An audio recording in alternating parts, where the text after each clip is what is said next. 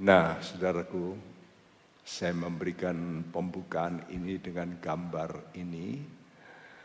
Ada orang yang berani membentangkan tali dan itu ada di Niagara Falls. Itu air terjun terbesar di dunia. Luar biasa. Orang ini, saudaraku, dengan keyakinan dia bisa menyelesaikan dari awal sampai akhir dengan baik. Ya. Sebenarnya ada lagi gambar yang diambil bahkan abad sebelumnya. Saudara. Bahkan yang nunggangi orang itu yang ikut di punggungnya itu manajernya.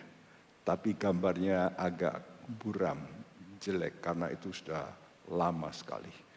Wah, melewati tali dan yang naik di atas punggung akrobat ini adalah manajernya berani. Kenapa? Mempercayakan. Nah akrobat ini sangat yakin dan orang yang mau dipikulnya itu juga mesti mempunyai keyakinan bahwa yang menghantar saya ini pasti mampu. Nah itulah yang disebut hari ini kita akan bicara misteri iman daripada Yesus. Jadi hari ini kita berbicara tentang misteri iman dari Yesus misteri imannya Yesus. Ya, agak aneh tentunya ya, imannya Yesus. Ya, tapi itulah yang ditulis dalam Alkitab bahkan berkali-kali, ya. Hal ini setelah saya mikir Tuhan memberikan iluminasi minggu lalu, dua minggu lalu, sudah saya singgung suara kita ini kalau mau dibuat supaya bisa didengar jauh harus ditumpangkan di atas yang namanya gelombang suara atau yang disebut carrier wave. Nah itu bisa AM, bisa FM.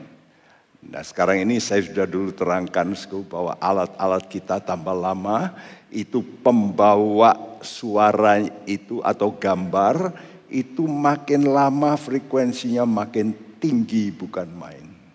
Sehingga kalau dulu cuma bisa ditumpangi suara, lalu ditumpangi gambar, lalu yang berikut bisa dipakai untuk menjangkau jarak jauh, untuk menumpangkan yaitu sinar. Wih, Sinar ditumpangkan untuk bisa melakukan operasi dari tempat jauh.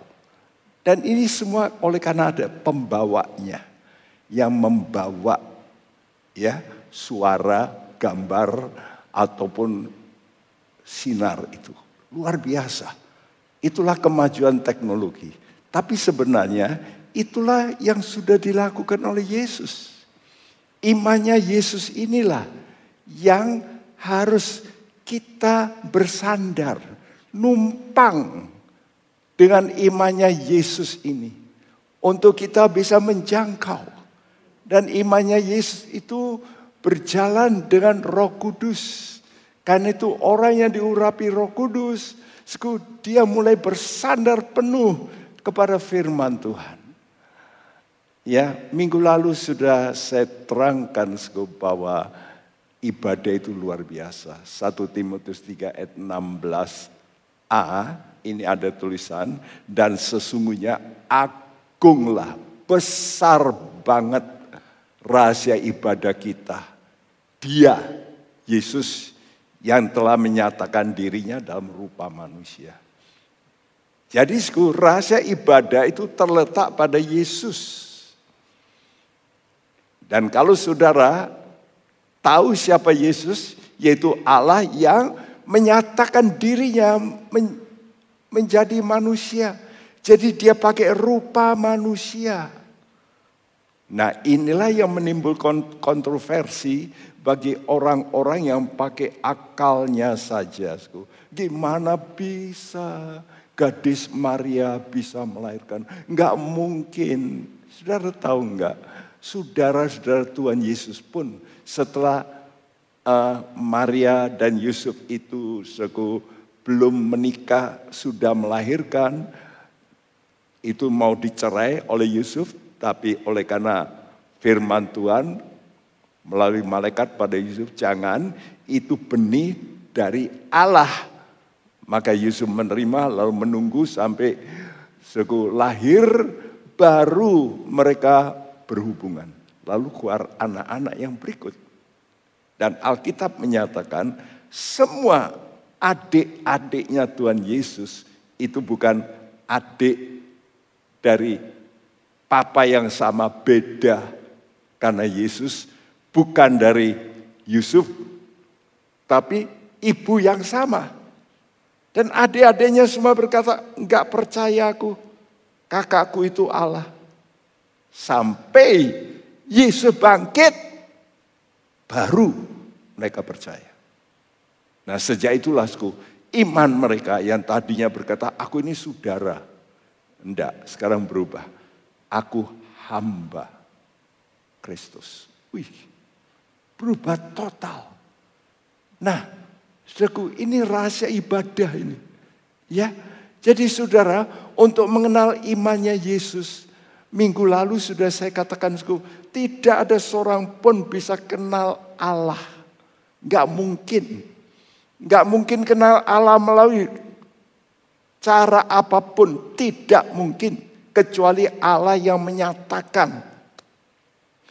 Dan kepada siapa Allah menyatakan? Kepada anak kecil. Minggu lalu saya berkata, Nepios. Anak yang lahir yang belum bisa bicara. Nah kepada mereka. Jadi kita sebagai anak Tuhan kalau baca Alkitab, jangan kita itu lalu baca Alkitab, wah ini nggak cocok ini. Nah itu kita, kita mulai komentari Alkitab, kita bicara. Sebetulnya kita tekap mulut dan kita berkata, yes, apa yang Tuhan katakan itu firmanmu. Aku nggak ngerti, tapi nanti satu kali aku tahu perkataanmu itu pasti terjadi. Nah itulah sebabnya great is the mystery of godliness. Rahasia ibadah itu besar. Kepada siapa wahyu itu dinyatakan?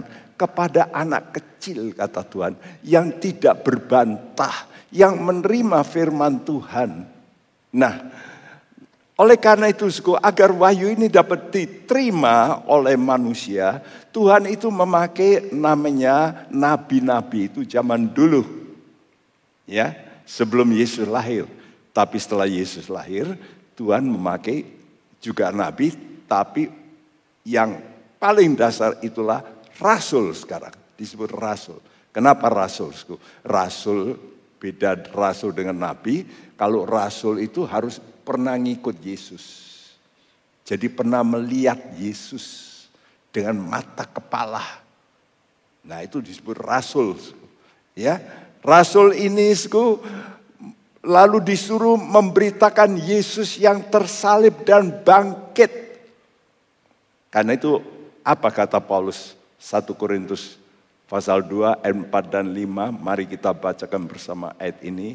Di rumah juga bacakanlah bersuara 2 3. Baik perkataanku maupun pemberitaanku tidak kusampaikan dengan kata-kata hikmat yang meyakinkan tetapi dengan keyakinan akan kekuatan roh, supaya iman kamu jangan bergantung pada hikmat manusia, tetapi pada kekuatan Allah. Ya, Paulus berkata, pemberitaanku tidak kusampaikan dengan kata-kata hikmat yang meyakinkan seperti banyak orang-orang melakukan. Bahkan mungkin ada juga hamba-hamba Tuhan melakukan tapi tanpa kuasa Roh Kudus yang men, yang membawa suara itu. Nah, ini penting ya. Dikatakan dengan tetapi dengan keyakinan akan kekuatan roh. Bahasa Inggris mengatakan in demonstration of the spirit and of power. Dalam manifestasi dari roh dan kuasa. Kuasa apa? Kuasa yang bisa mengubah hati manusia. Wih, itu kuasa. Ya, Kadang-kadang Tuhan juga pakai bisa mendoakan orang kesembuhan terjadi. Itu disebabkan oleh karena kuasa daripada roh kudus. Nah kuasa ini hanya mampu dilakukan oleh Allah. Apa itu? Membangkitkan orang mati. Coba tanya, siapa yang pernah orang membangkitkan orang mati, betul-betul mati dan betul-betul hidup terus ya? Tidak sebentar Ya dokter-dokter juga mau mati terus di digenjot hidup lagi. Tapi yang betul-betul mati secara medis ya, tapi bisa hidup kembali itu hanya kuasa Allah. Dan itu pun dilakukan oleh rasul-rasul. Rasul Petrus melakukan, ada seorang wanita namanya Dorcas, Paulus juga melakukan, ya Bagaimana Yutikus yang duduk di jendela jatuh, lalu dia turun, lalu dibangkitkan. Ya, apa tujuannya? Tuhan itu sampai memberikan kuasa supaya orang percaya. Percaya jangan pakai hikmat manusia. Tapi kekuatan Allah yang maha kuasa. Perhatikan, maha kuasa. Dan inilah yang ditolak oleh manusia. Begitu Allah berkata, Allah menciptakan langit dan bumi itu ayat satu dari Alkitab. Dibuka dengan perkataan, lihat ini powerku. Aku menciptakan langit dan bumi. Dan dari ayat satu ini, orang-orang ateis dan sebagainya yang berkata pakai logikanya mana bisa? Lalu mereka membuat teori juga teori Kepler lah teori Darwin lah dan macam-macam teori iya saudaraku begitu banyak orang-orang membuat teori. Namun mereka tidak mau mengakui bahwa ada Allah pencipta.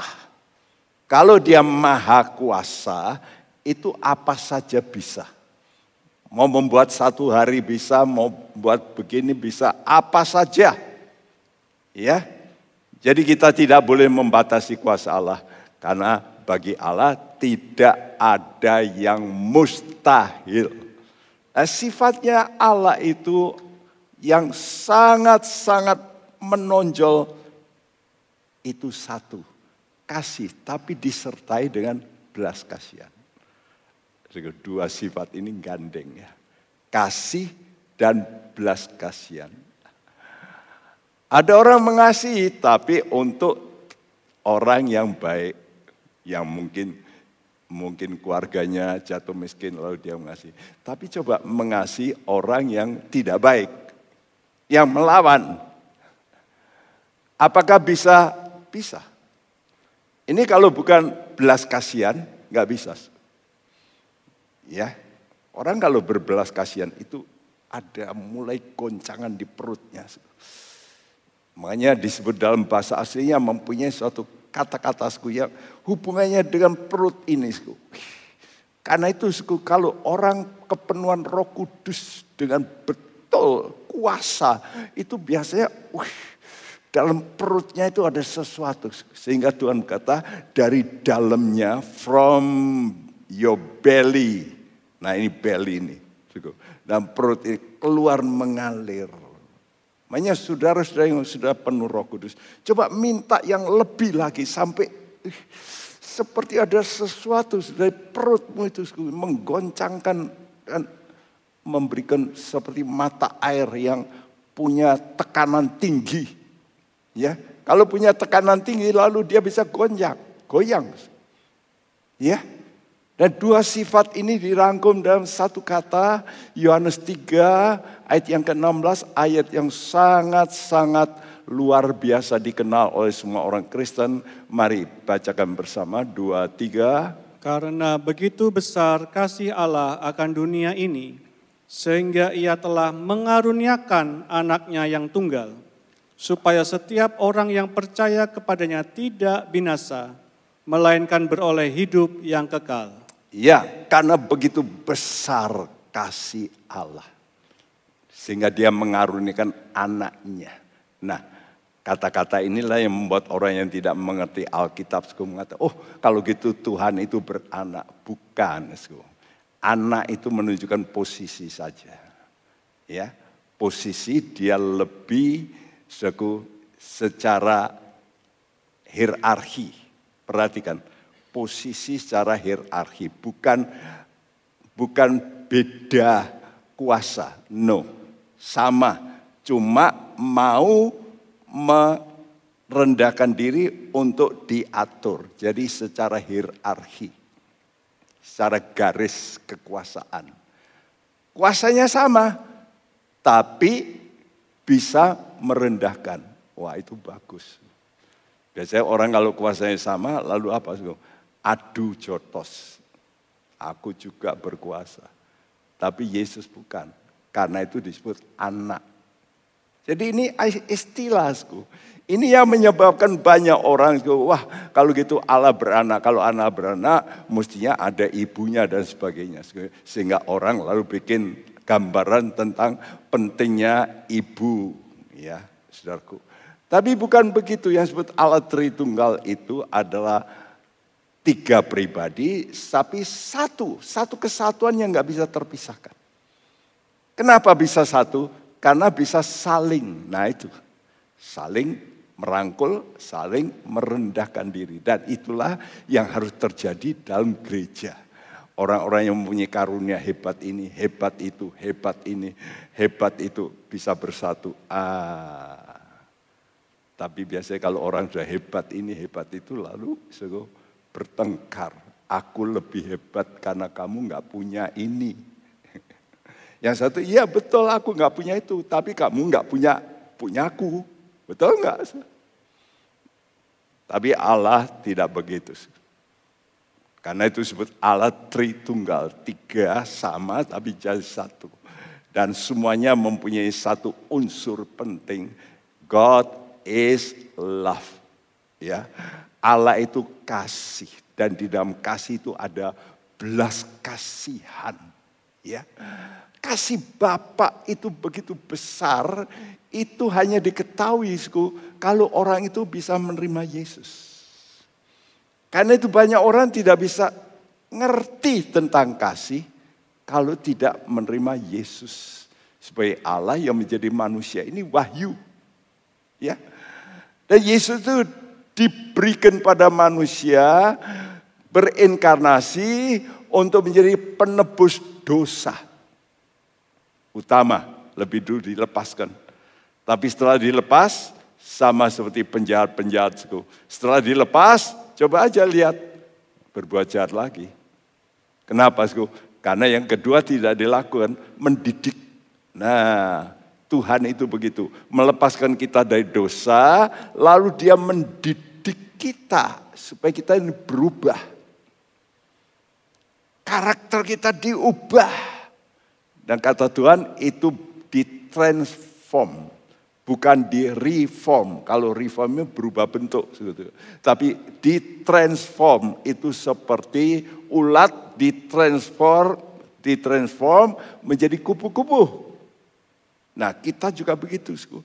Ditransformnya bukan di bentuk rupa jasmani, tapi transform itu terjadi dalam batin, roh, spirit lebih dulu. Lalu transformasi dilanjutkan kepada jiwa seseorang. Sehingga jiwanya berubah menjadi jiwanya Yesus. Yang punya kasih dan belas kasihan. Karena itu kalau orang Kristen tidak punya belas kasihan kepada musuhnya, dia belum mencapai itu. Ya, Tuhan ingin ke transformasi ini progresif. Jadi Semua dalam Tuhan itu enggak pernah yang namanya sekaligus. Enggak pernah. Karena itu, to be or not to be itu jadi, jadi Kristen. Ya. To be a Christian is a matter of birth. Untuk menjadi orang Kristen itu soal kelahiran. Tapi being a Christian, being a Christian. Jadi saudara itu mewujudkan dirimu terus sebagai Kristen. Itu apa? Bukan kelahiran lagi, tapi pertumbuhan. Jadi kita butuh pertumbuhan. Nah ini transformasi yang terus. Terus sampai mencapai taraf sama seperti Yesus. Itu rencananya Allah. Jadi kita mesti mengerti ya, orang Kristen mesti mengerti, oh jadi Kristen itu nanti ditolong ini, ditolong itu. Kalau itu saja kata Paulus, celaka kamu. Kita mesti mempunyai pengertian yang lain. Menjadi orang Kristen itu dengan tujuan kita ditransform seperti Yesus. Nah inilah, ini programnya Allah. Jadi sudah mesti mengerti ini. 1 Yohanes 3 ayat 1 dan 2 sama-sama 2, 3. Lihatlah betapa besarnya kasih yang dikaruniakan Bapa kepada kita. Sehingga kita disebut anak-anak Allah. Dan memang kita adalah anak-anak Allah. Karena itu dunia tidak mengenal kita. Sebab dunia tidak mengenal dia. Saudara-saudaraku yang kekasih, sekarang kita adalah anak-anak Allah tetapi belum nyata apa keadaan kita kelak. Akan tetapi kita tahu bahwa apabila Kristus menyatakan dirinya, kita akan menjadi sama seperti dia, sebab kita akan melihat dia dalam keadaannya yang sebenarnya. Ya, betapa besar kasih. Ini sama dengan satu eh, Yohanes 3 ayat 16 tadi. Betapa besar kasih. Kasih yang pertama, yang besar itu untuk apa? Untuk penebusan. Tapi kasih yang kedua ini, nah ini untuk mengubah, ini kasih mendidik kita. Ya, betapa besarnya kasih Bapak itu. Dan kalau kita ngomong, kita ini anak-anak Allah, coba bilang sama orang dunia, kita anak Allah. Apa modelmu seperti itu kok anak Allah? Mana ada orang mau percaya? Mereka nggak percaya karena nggak lihat dalam kita yang sudah berubah. Ya, jadi lebih dulu harus berubah spiritnya. Lalu kelihatan dalam jiwanya. Kelihatan di mana? Ucapan. Banyak orang Kristen kalau ucapannya nggak berubah, dia belum berubah. Ya, saudaraku, karena itu kita masih berubah. Jadi berubah terus, ubah, ubah terus sampai dikatakan sampai apabila Kristus menyatakan dirinya nanti kalau dia datang di udara menjemput gerejanya, kekasihnya, maka kita akan diubah menjadi sama dengan dia, sama. Sama mulia. Itu karena kasih Bapak kepada kita. Ini program yang harus diketahui oleh setiap orang. Jadi dimuliakan itu bukan hasil usaha manusia. Namun semata-mata karena imannya Yesus. Jadi yang ngerjakan itu Yesus. Kalau sudah di dunia, kenapa engkau bisa mulia? Ya karena itu usahamu, betul? Coba engkau terus kerja keras, kaya, mulia enggak? Mulia. Coba engkau belajar, wah pandai, mulia, mulia. Tapi kemuliaan dunia itu, kata Tuhan, semua yang di dunia sifatnya sementara. Nanti setelah mati habislah. Jangankan mati. Kena stroke, habis. Benar. Jadi kita dimuliakan ini, ini bukan oleh karena kekuatan kita. Tapi imannya Yesus yang melakukan tugas besar ini. Tugas besar itu sudah diselesaikan waktu dia diutus. Dengan menerima semua perlakuan buruk manusia. Karena itu dalam Yesaya dinubuatkan seorang yang penuh kesengsaraan. Bahasa Inggris berkata, a man of sorrows.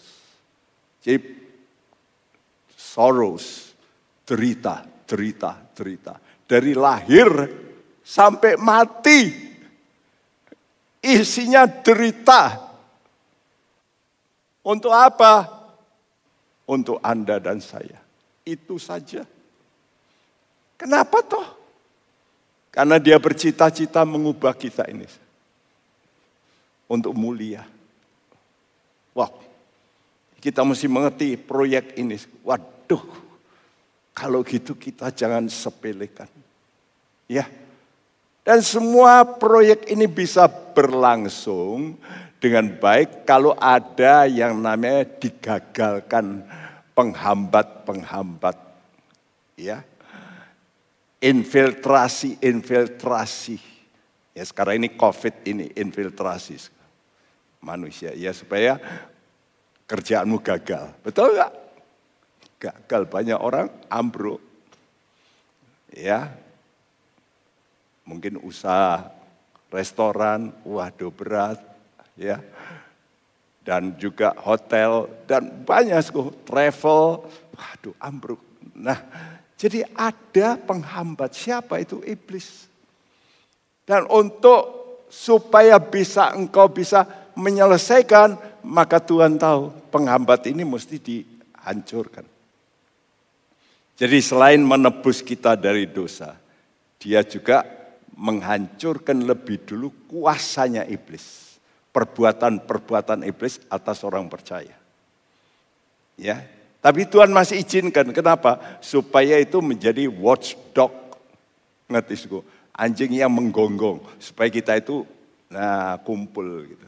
Hanya seperti COVID ini. Ini anjing menggonggong saya berkata. Untuk apa ya? Orang-orang percaya kumpul. Ya dah? Jadi walaupun kita berjauhan tapi hati kita makin dekat. Satu sama lain. Kita mendoakan terus. Saya mendoakan jemaat terus. Saya ingat-ingat. Anak saya ada ini, eh, cucu saya ada di sini, di situ. Saya ingat. Kita sudah jarang ketemu walaupun keluarga. Tapi hati ini terus harus makin rapat. Nah kenapa Yesus itu dinyatakan tadi untuk menjadi penebus dosa. Tapi yang kedua ini juga penting. 1 Yohanes 3 ayat 8 dibacakan bersama. 2, 3. Barang siapa mempraktekkan dosa berasal dari iblis. Sebab iblis berbuat dosa dari mulanya. Untuk inilah anak Allah menyatakan dirinya yaitu supaya ia membinasakan perbuatan-perbuatan iblis itu. Ya, kata-kata ini saya ubah sedikit dalam bahasa Indonesia. Barang siapa tetap berbuat, maksudnya mempraktekkan dosa. Jadi tetap itu kan bisa terus.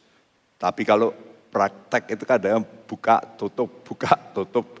Jadi sudah berdosa lagi. Nanti berdosa lain kali. Itu mempraktekkan dosa. Siapa mempraktekkan dosa, dia masih dikuasai oleh iblis. Oh, jadi saudara, jangan berbuat dosa. Ya, artinya iblis masih menguasai saudara. Ya, nah, sebab iblis itu memang berbuat dosa dari mulanya. Untuk inilah, untuk maksud ini, anak Allah itu menyatakan diri, menyatakan. Ya. Untuk apa, Sku? Untuk membinasakan, menghancurkan pekerjaan iblis. Jadi iblis itu sudah sebetulnya difonis, tapi belum dieksekusi. Nah mengerti ya? Banyak tahanan sudah difonis, mati, tapi eksekusinya ditunda dua tahun lagi. Iblis juga begitu, sudah difonis di mana? Di kayu salib. Karena dia membunuh anak manusia yang tidak bersalah. Ini cara Tuhan. Jadi Allah itu tidak main power. Dia akan punya sovereign power. Dia punya menghabiskan iblis. Enggak. Dia tunggu untuk apa? Untuk kebaikan. Covid ini juga untuk kebaikan. Tadinya orang nggak suka cuci tangan, sekarang cuci tangan. Baik enggak? Baik saya berkata. Ya, tadinya bergadang banyak malam-malam night club, sekarang nggak ada. Baik, saya berkata. Jadi ada baiknya. Jadi iblis juga begitu. Tuhan izinkan masih operasi supaya anak Tuhan ini bisa waspada. Ya, tapi ingatku kematian Tuhan itu sebetulnya sudah ih, sudah ini sudah ini cuma belum dibunuh gitu. Sudah kamu nggak berdaya di kaki. Siapa itu kaki? Itulah jemaat Tuhan. Kata Tuhan, tubuh Kristus itu paling bawah itu kaki. Jadi orang-orang percaya itu sebetulnya berkuasa atas iblis. Harus ya bisa menolak dosa. Nah, semua ini dibuat oleh imannya Yesus. Imannya Yesus ini menjadi dasar untuk melaksanakan kehendak Bapakku dalam penebusan umat manusia sebelum dunia dijadikan. Jadi waktu dunia masih belum dijadikan, Allah Tritunggal ini tentu bicara satu sama lain. Bagaimana ya kalau kita menciptakan manusia yang setara dengan kita. Ya, tapi kuasanya beda. Tapi kan punya kehendak bebas, kan bisa berdosa. Waduh, Gimana ya? Gimana ya? Lalu berkata, ya Bapak berkata harus lewat penebusan. Tapi harus ada dari antara kita yang berani untuk menjelma jadi manusia. Karena semua manusia nanti berdosa. Karena itu kita yang mesti menjelma. Nah siapa? Mungkin begitu ya, ini imajinasi saya. Yesus berkata, I am. Suruhlah aku utus aku. Utus aku ke bumi. Karena itu Yesus sudah melihatku, dia akan disalib. Nantinya. Sebelum dunia dijadikan. Yesus sudah melihat iblis aku injak. Yesus sudah melihat orang percaya akan diubahkan. Punya tubuh kebangkitan. Tapi Yesus juga melihatku nanti kumpul bersama di sorga dalam kemuliaan. Wih, itu imannya Yesus. Karena itu, suku, iman semacam demikian saudara mesti miliki. Gimana caranya? Ya ngikut aja sama Yesus. Seperti tadi saya katakan suara manusia itu ditumpangkan di atas carrier waves. Seperti anak atau orang yang dipikul oleh pemain akrobat tadi. Numpang aja. Ya. Tapi perlu kita ketahui. Iman ini kan gak bisa kuat. Saya dikasih gambar yang tapi gambar kuno itu ya. Manajernya ini sambil bawa senapan.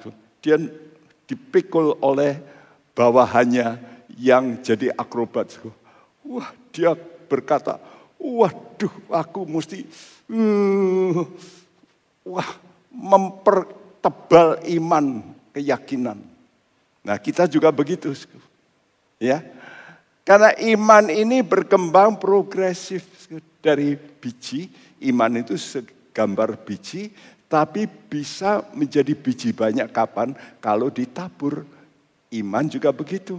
Iman kalau dikerjakan supaya makin lama makin besar banyak. Roma 1 ayat 17 sama-sama bacakan 2 3 Sebab di dalamnya nyata kebenaran Allah yang bertolak dari iman dan memimpin kepada iman seperti ada tertulis, orang benar akan hidup oleh iman. Ya, sebab di dalamnya nyata kebenaran Allah. Mestinya kebenaran Allah dinyatakan. Seharusnya begitu. Dari iman kepada iman. Jadi kebenaran Allah itu akan makin sudah kenal kalau imanmu tambah. Saya dulu pasti nggak bisa khotbah seperti ini. Kenapa? Ya karena iman saya rendah. Karena itu pertentangan antara pendeta-pendeta ya karena ini. Karena apa? Karena imannya beda. Karena kebenaran Allah itu dinyatakan sesuai dengan perkembangan iman from faith to faith. Yang diminta oleh Tuhan apa? Orang benar akan hidup oleh iman. Nah ini masa-masa COVID ini. Apakah sudah punya iman? Enggak? Tuhan berkata jangan takut. Apakah masih ada takut? Berarti kalau engkau takut, engkau masih enggak benar gitu di mata Tuhan. Ya, karena kamu masih imanmu belum mencapai. Ya. Karena itu kembangkan imanmu seperti 2 Petrus 1 ayat 5 sampai 7 mengatakan imanmu kamu harus berusaha. Ingat ya. Jadi orang Kristen jangan cuma nerima Tuhan, puji Tuhan, aku sudah selamat, sudah, ada safe. Keliru. Yang Tuhan kasih itu bukan selamatnya. Yang Tuhan kasih itu Yesus. Penyelamat yang dikasih. Banyak orang salah kaprah di sini. Terus terang. Teologi ini diubah sehingga sepertinya orang itu terima bingkisan. Ini loh keselamatan nyoh. Milikmu kekal. Bukan. Yang dikasih oleh Bapak itu Yesus. Yesus ini jadi penyelamatmu. Tapi kamu mesti jadikan apa dia? Tuhan dan Kristus. Kalau kamu nurut, selamat. Gitu ya. Jadi harus ditambah iman, tambah kebajikan, pengetahuan, penguasaan diri, ketekunan, kesalehan, kasih persaudaraan, kasih ilahi, agape. Jadi ini taraf penyempurnaan iman ini seperti tiang-tiang dari satu tempat ke tempat lain untuk menjembatani. Dipasanglah tiang-tiang. Dan taraf penyempurnaan imannya Yesus itu sampai pada titik-titik terakhir di mana? Getsemane. Saat dia berucap, jadilah kehendakmu. Saat dia menaklukkan kehendak dagingnya. Bukan aku, biar kehendakmu. Nah ini loh. Jadi kemauan kita ini loh yang paling sukar. Kalau ini kita bisa tundukkan, misalnya Tuhan kata ampunilah. Nah kehendaknya siapa itu? Kehendak Bapak. Saya berkata, mana bisa. Tuhan tidak ngerti. Dia utang banyak. Dia bikin sakit hati aku. Dia membunuh anakku loh. Kok bisa ngampuni? Gak bisa. Ya terserah sama Tuhan. Up to you. Mau nggak kamu percaya? Nah kita mesti sampai tahap ini. Jadilah kehendakmu penyerahan. Lalu baru kita bisa nyerahkan tubuh kita. Seperti Yesus disalib, dia berkata apa? Sudah selesai. It is finished. Aku sudah menyelesaikan kehendak Bapak. Karena itu berdoa supaya dapat menyelesaikan. Kalau Tuhan Yesus tidak berdoa di Taman Getsemani, gak bisa, betul? Di mana titik kulminasinya? Di Taman Getsemani. Dia menyerahkan jiwanya lebih dulu. Baru bisa menyerahkan tubuhnya. Ini sama dengan Abraham. Kenapa Abraham bisa membawa anaknya mau dibunuh itu? Kenapa bisa? Karena lebih dulu spirit lalu jiwanya sudah takluk. Soal anak dia berkata nanti Tuhan bisa menghidupkan kembali. Nah dari keyakinan itu, lalu anak itu tidak jadi dibunuh. Ya, ini yang disebut iman yang sempurna. Yakobus 2 ayat 22. Jadi iman kita ini mesti naik. Suku. Kita harus berusaha menambah. Ya, inilah yang disebut suku, mencapai sampai kasih tadi iman yang bekerja oleh kasih. Faith works by love. Nah ini baru yang top. Genuine. Genuine faith. Jadi ada faith yang abal-abal. Yang beriman. Yuk pasti, pasti saya bisa bangun gereja besar. Pasti bisa. Bisa. Bisa. Pikiran positif aja bisa kok tapi bukan iman yang genuine, bukan iman yang sejati.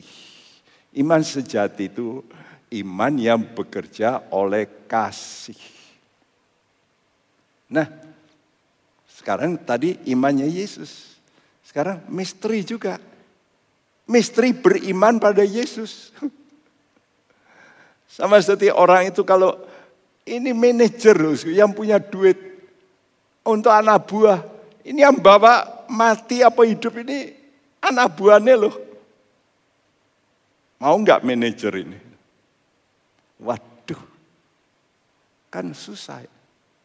Nah sekarang Tuhan minta, apakah engkau beriman padaku enggak? Mungkin kita sudah percaya pada Yesus, macam-macam ya. Ya, percayanya karena apa? Karena mau nikah sama gadis orang Kristen, ya wes, aku mau dibaptis. Nikah karena apa? Karena orang tua aku Kristen, ya aku ke gereja. Banyak.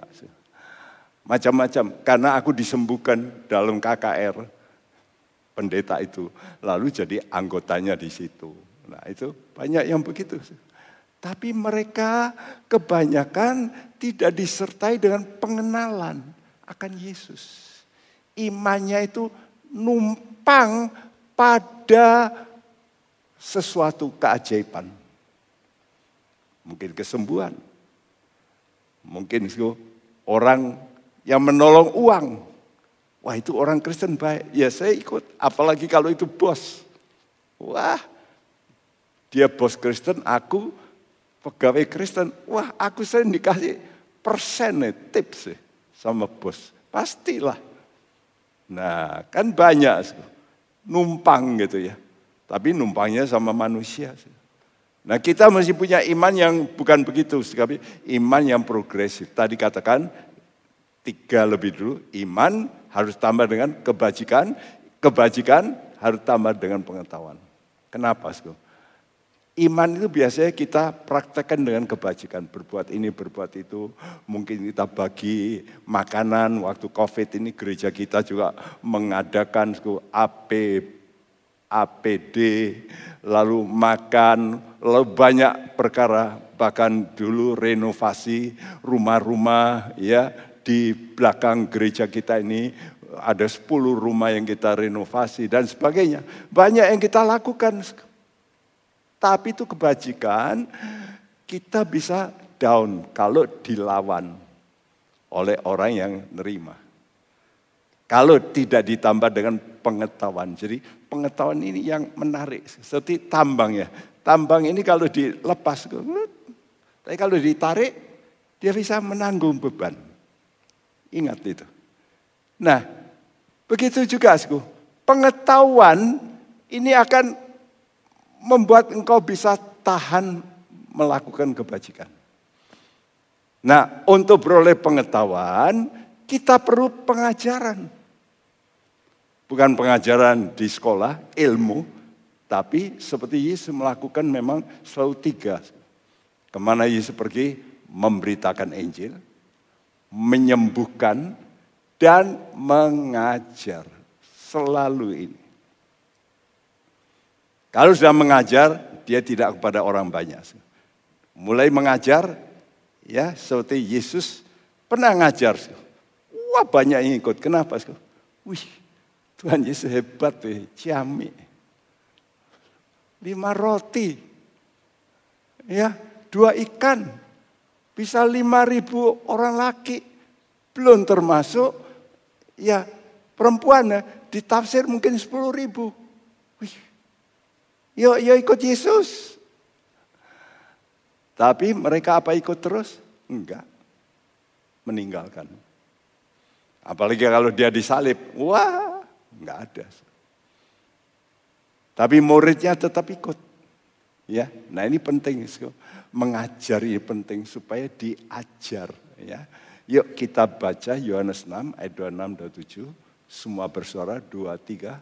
Yesus menjawab mereka, Aku berkata kepadamu, sesungguhnya kamu mencari aku, bukan karena kamu telah melihat tanda-tanda, melainkan karena kamu telah makan roti itu dan kamu kenyang.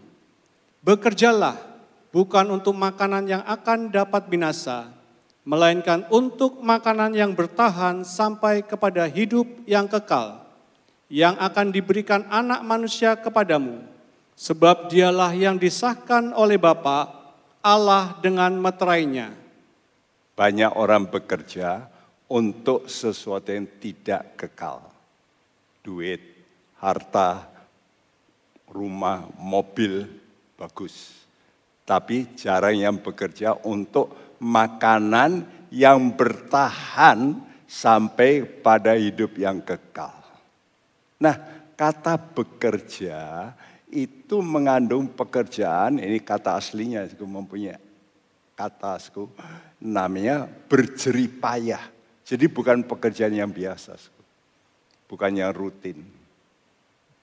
Tapi ya pekerjaan yang membutuhkan jerih payah.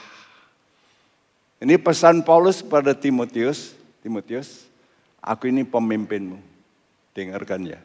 Kalau kamu mau menjadi hamba Tuhan yang baik, yuk lakukan ini. Ini pesannya yang kita dengarkan. Dua, tiga. Itulah sebabnya kita berjerih payah dan berjuang. Karena kita menaruh pengharapan kita kepada Allah yang hidup, Juru selamat semua manusia, terutama mereka yang percaya. Itulah sebabnya kita berjerih payah dan berjuang. Coba saudara kalau bekerja di satu perusahaan yang baik. Sudah pusing sedikit, tidak masuk. Sakit sedikit, nggak masuk. Gimana? Perusahaan itu menilai. Ya. Saya sering kali sakit, kadang-kadang saya tidak ngomong sama istri. Kalau ngomong, eh, jangan, jangan. Tapi saya kerjakan terus. Iya, kurang tidur ini terus, kerja terus. Ini namanya berjerih payah. Banyak orang tidak berjerih payah. Tapi ya sesuai dengan yang diminta. Kalau caranya begitu, engkau menjadi orang yang mediocre, yang tengah-tengah aja, rata-rata. Tapi coba bercerih payah. Ya, saya diajukan ini untuk tappingnya. Wah saya mesti, wih, udah berjerih payah. Ya, kenapa kita berjerih payah dan berjuang? Karena menaruh pengharapan. Pengharapan. Ya, pengharapan Allah yang hidup juru selamat kita. Ya. Karena itu, suku, Rasul Paulus itu rela mengalami begitu banyak penderitaan. Dia berjuang. Kalau sudah baca 2 Korintus 11, waduh, datanya kita itu ada sekelumit, ada. Suku. Kita sedikit ini, ya malas lah, badanku capek. Ini kebanyakan dari antara orang, suku Apalagi itu, wah, kan namanya kan ngerti toh, kita belas kasihan. Saudara, saya harap masa COVID ini kalau sudah di rumah jangan ada enak ya. Lalu leha-leha. Loh, sudah masih justru berjuang. Banyak berdoa. Kalau perlu berpuasa. Karena itu saya umumkan puasa ini. Supaya saudara juga berjuanglah. Ya, pemerintah aja berjuang. Yuk kita semua berjuang secara rohani. Ya, lakukan. Ya, berjuang supaya kita ini betul-betul bisa kuat. Karena Paulus ini menghadapi penderitaan, rencana pembunuhan. Begitu dia bertobat, wih, dia sudah mau dibunuh. Dia mesti lari ke negara lain. Lalu juga waktu dia mengajarkan firman Tuhan di mana-mana, berjuang sampai di penjara pun dia juga tetap mengajar. Mengajar apa? Satu, pribadi Yesus dan iman Yesus. Konsentrasinya cuma itu. Pribadi Yesus dan imannya Yesus. Ini loh, imannya Yesus ini begini loh. Ya. Coba Kolose 2 ayat 1 sampai 3. Karena aku mau supaya kamu tahu betapa beratnya perjuangan yang kulakukan untuk kamu dan untuk mereka yang di Laodikia dan untuk semuanya yang belum mengenal aku pribadi, supaya hati mereka terhibur dan mereka bersatu dalam kasih, sehingga mereka memperoleh segala kekayaan dan keyakinan pengertian dan mengenal rahasia Allah, yaitu Kristus, sebab di dalam dialah tersembunyi segala harta hikmat dan pengetahuan. Ya, sudah mesti berjuang sampai ini sehingga mereka memperoleh segala kekayaan, keyakinan, pengertian, dan mengenal rahasia Allah. Apa itu rahasia Allah? Kristus. Nanti juga tubuhnya, tubuh Kristus, gereja. Jadi Yesus dan gereja ini rahasia. Yang tersembunyi. Nah ini mesti kita gali. Kok ngapain ya Tuhan itu mau mati? Ya untuk ini, untuk membuat kita mulia. Jadi Paulus di dalam dia tersembunyi segala, segala harta, hikmat, dan pengetahuan. Karena itu pengajarannya Paulus selalu dikonsentrasikan pada pribadi Yesus. Sampai mengenal betul. Nah untuk mengenal Yesus, kita mesti kumpul dengan Yesus. Kalau kumpul dengan Yesus, kita mesti juga mengalami pengalamannya Yesus. Filipi 3 ayat 10, bacakan. Yang ku kehendaki ialah mengenal dia dan kuasa kebangkitannya dan persekutuan dalam penderitaannya, di mana aku menjadi serupa dengan dia dalam kematiannya, supaya aku akhirnya beroleh kebangkitan dari antara orang mati. Iya, mengenal dia. Mengenal Yesus. Mengenal apa? Kuasa kebangkitannya. Ini yang mau dikenal. Tapi dia tahu untuk mengenal itu mesti ngalami yang disebut kematian-kematian. Betul? Bagaimana bisa bangkit kalau tidak ngalami kematian? Gimana sudah bisa bersaksi?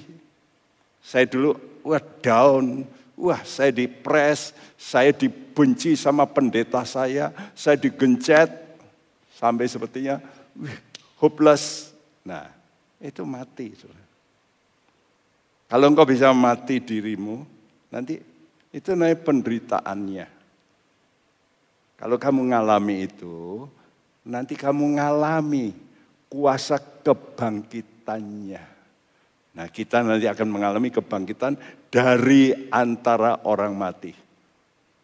Jadi kalau orang lain masih mati, kita bangkit. Itu namanya suku yang hebat. Karena itu suku, tujuan sudah mendengarkan PA tiap Jumat. Saya mempunyai hati seperti ini. Ya, memberikan pengajaran yang alkitabiah saudara itu supaya bisa mengenal siapa Yesus. Banyak orang mengenal pendetanya. Baik, sampai sering berdatang ke rumahnya. Wah, sedikit-sedikit minta doa. Wah, kenal semua dah. Sampai anak cucu nama tahu semua. Tapi Yesusnya tidak dikenal. Sedih. Banyak merasa, wah pendeta saya hebat. Tapi apa yang diucapkan pendetanya tidak didengar. Wah, saudaraku. Pengenalan yang benar, pendeta ini hanya suara. Makanya saya selalu ingat-ingat seperti itu. Saya ini cuma numpang. My sound wave itu itu dibawa oleh carrier wave. Dan carrier wave ini adalah Allah pribadi, roh kudus. Saya ini cuma numpang. Saya ini cuma alat supaya bisa ngomong sama orang. Supaya orang bisa mendengar. Kalau roh kudus belum semua orang bisa. Tapi kalau suara pendeta bisa. Karena itu pendeta pun harus tahu. Cuma alat suara. Ingat-ingat ini. Semua pelayan Tuhan mesti sadar. Jangan kalau sudah dipakai Tuhan, wah saya kok hebat. No, nothing. Kamu punya suara, hanya suara. Karena itu benar. Dari perkataan daripada saudaraku Yohanes Pembaptis. Akulah suara yang berseru-seru. Aku, aku bukan nabi nomor satu dari semua nabi. Memang kalau sudah baca Yesaya itu, eh, Yohanes Pembaptis itu nabi yang lebih besar, ya kan gitu. Wah, aku lebih besar. No. Apa yang dia ucapkan? Aku suara.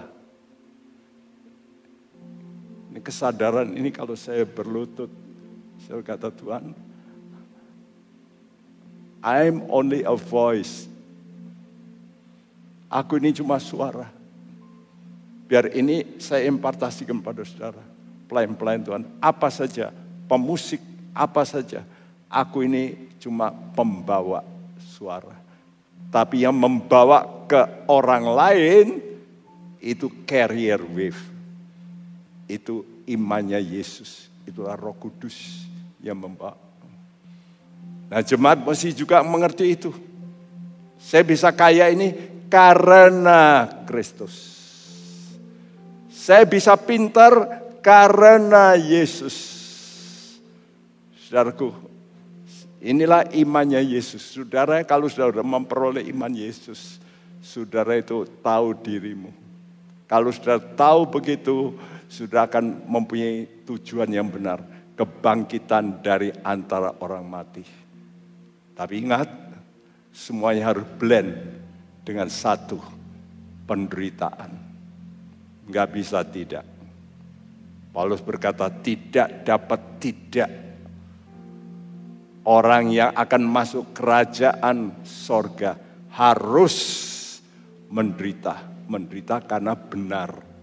Baca kisah Rasul 14 ayat 22. Tidak dapat tidak. Jadi emas. No option. Harus. Ya. Oleh karena itu mari. Kita berkata Tuhan, aku tidak takut mengalami penderitaan. Aku tahu siapa Tuhanku. Engkau Tuhan kebangkitan dan hidup. Badai boleh datang. Aku tahu engkau besertaku.